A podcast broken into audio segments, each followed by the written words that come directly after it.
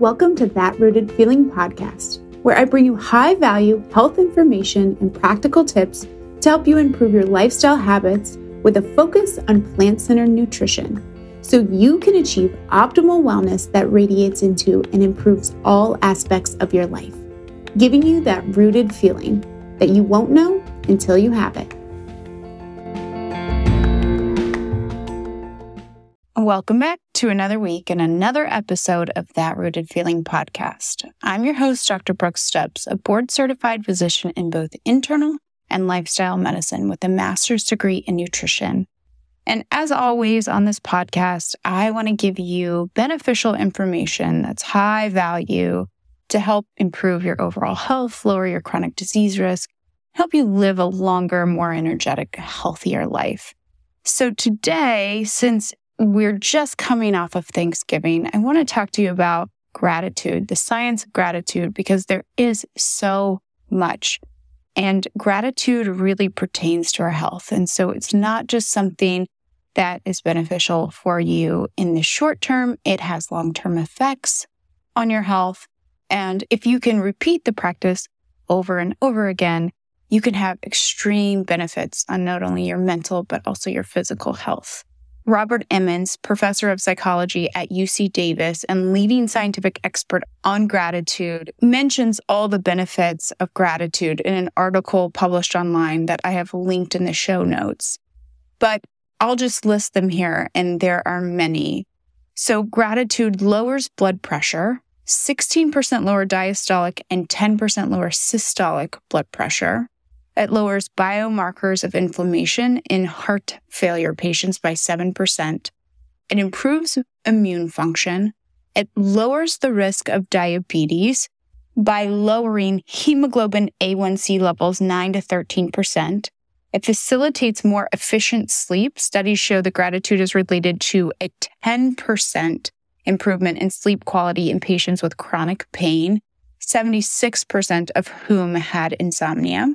It slows neurodegeneration. So if you're at risk for dementia, we see that daily gratitude practice increases verbal fluency by 9%. It reduces cortisol stress hormone by 23%.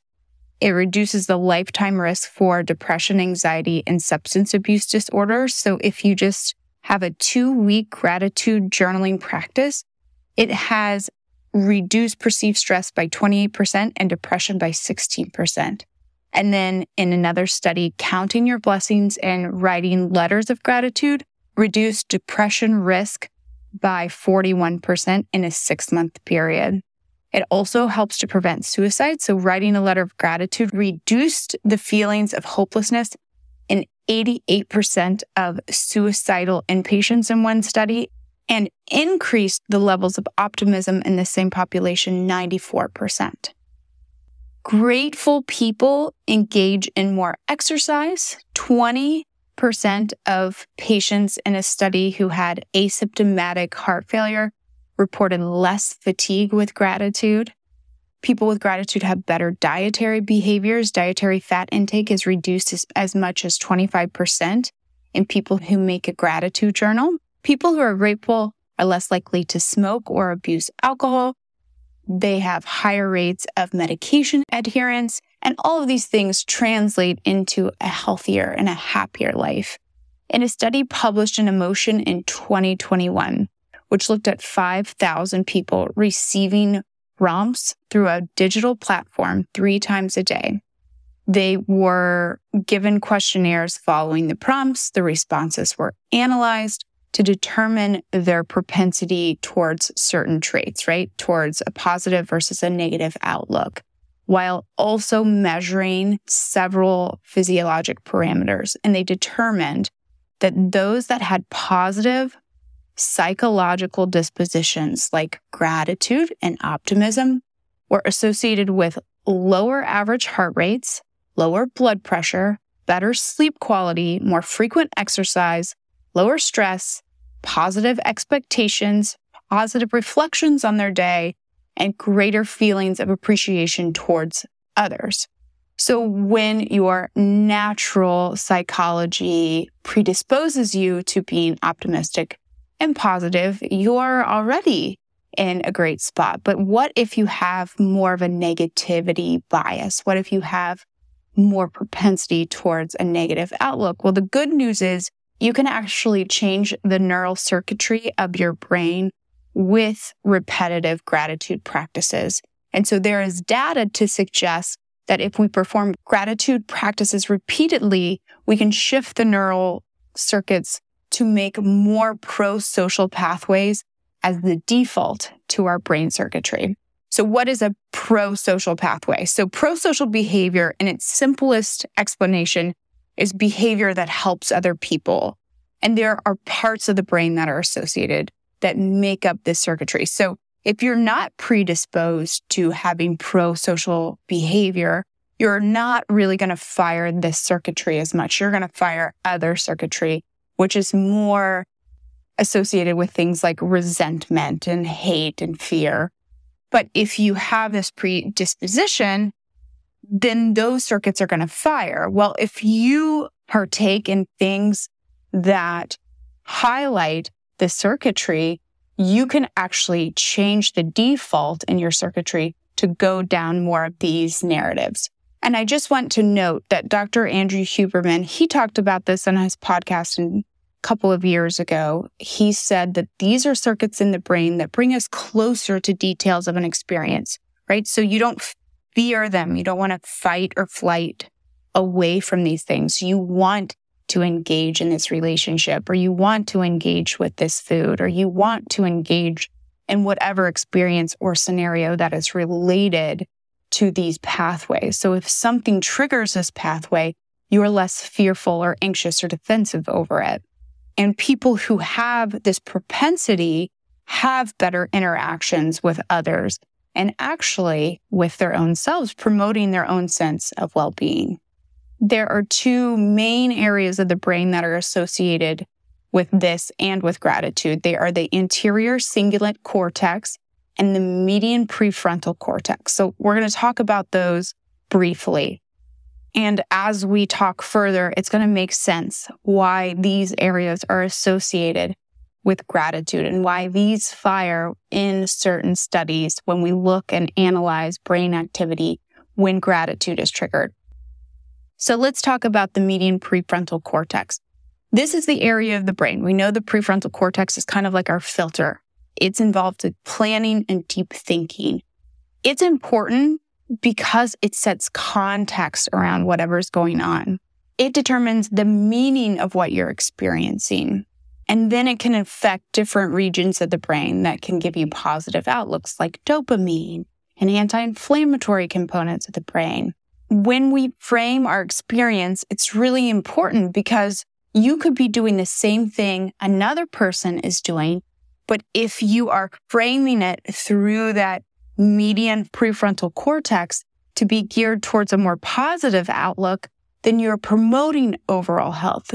Just like if we do something deliberately for our health, but we would otherwise not enjoy it, it sends different signals to our brain. So for instance, if you get into a cold, icy cold bath, if you're not anticipating it, it's going to just make you clam up in fear and become defensive and try and get away from the stimuli. Whereas if you're doing it on purpose for your health, then you have different motivation and different signals to your brain that promote your overall health. And then the anterior cingulate cortex is involved in empathy. So with greater gratitude practices, you get more robust areas of the brain, like the anterior cingulate cortex. We also see neurotransmitters like serotonin, dopamine, and oxytocin all associated with gratitude. The areas of reward in our brain are often activated by feelings of gratitude. We know that serotonin and oxytocin are neurotransmitters that give us more contentment and satisfaction with our lives as opposed to an extrinsic focus like things like epinephrine or norepinephrine, those catecholamines. On the flip side, if we don't have heightened areas of our brain like the anterior cingulate cortex or the medial prefrontal cortex, we might have those antagonistic areas that promote fear, defense, or freezing or backing up that aren't associated with prosocial behavior, like the amygdala. And so when we think about people who are recovering from trauma, gratitude in their daily lives is going to be a really important practice for promoting that filter, that emotional resilience, for increasing their positivity and their focus and those and changing those neuronal circuitry patterns away from things like fear and defense in the amygdala more towards a contentment and neurotransmitters of satisfaction and not always being heightened in a state of sympathetic tone or fight or flight. There was a randomized controlled trial in 2021 where they took 76 middle aged women and over a six week period, they had them journal regularly. They did a gratitude group and then their, their control also journaled. So once a week, over six weeks, they received an online prompt for writing and they were instructed to write for five to 10 minutes. And they would get different prompts, whether they were in the gratitude group or whether they were in the control group.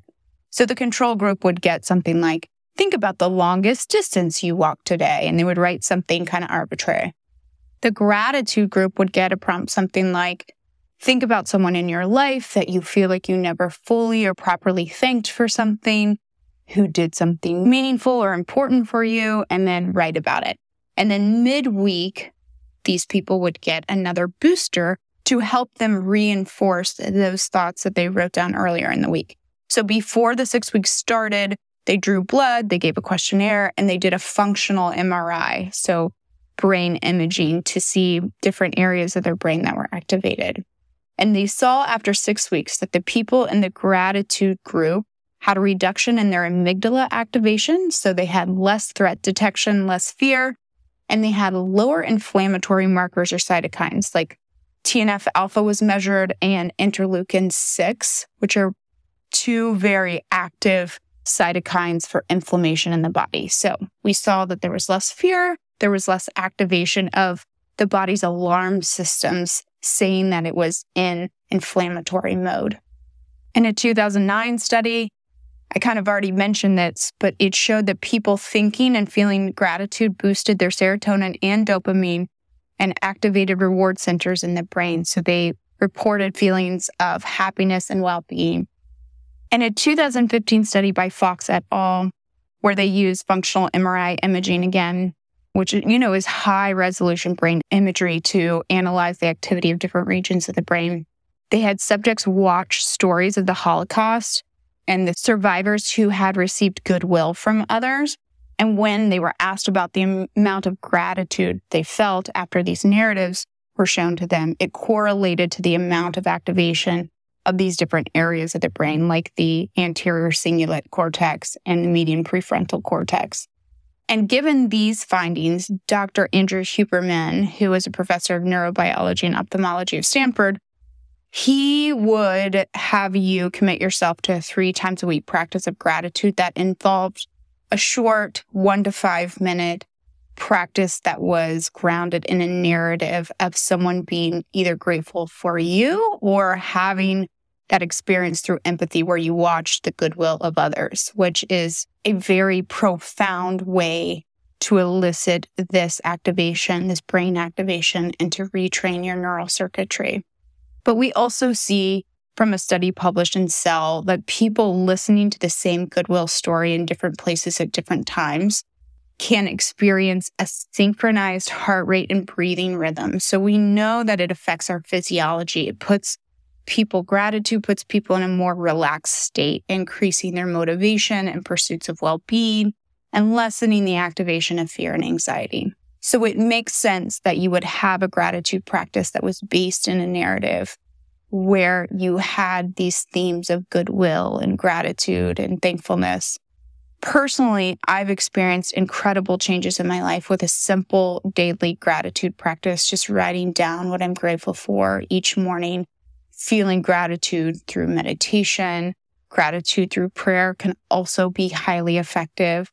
So, whatever it is for you, do it, do it consistently. If you can elicit some very, very profound emotion, it is going to be all the more beneficial for your overall health, for retraining your brain, for promoting those states of safety where you lessen your heart rate and promote overall well being in a parasympathetic state of contentment, as opposed to one with fear, anxiety, resentment. And you will see lots of health benefits in the process. So I hope you enjoyed this episode. I hope that you got a lot of gratitude your way and around you while you were enjoying your Thanksgiving holiday. I certainly am grateful for the life that I have been given in the circumstances that I find myself in with the people that I share my life with. I want to send out all of the love and all the prayers to those suffering in Israel and in Palestine. And I just want to say to everyone, thank you for listening. And if you would, please subscribe, share, and rate the podcast. And I hope to see you again here next week.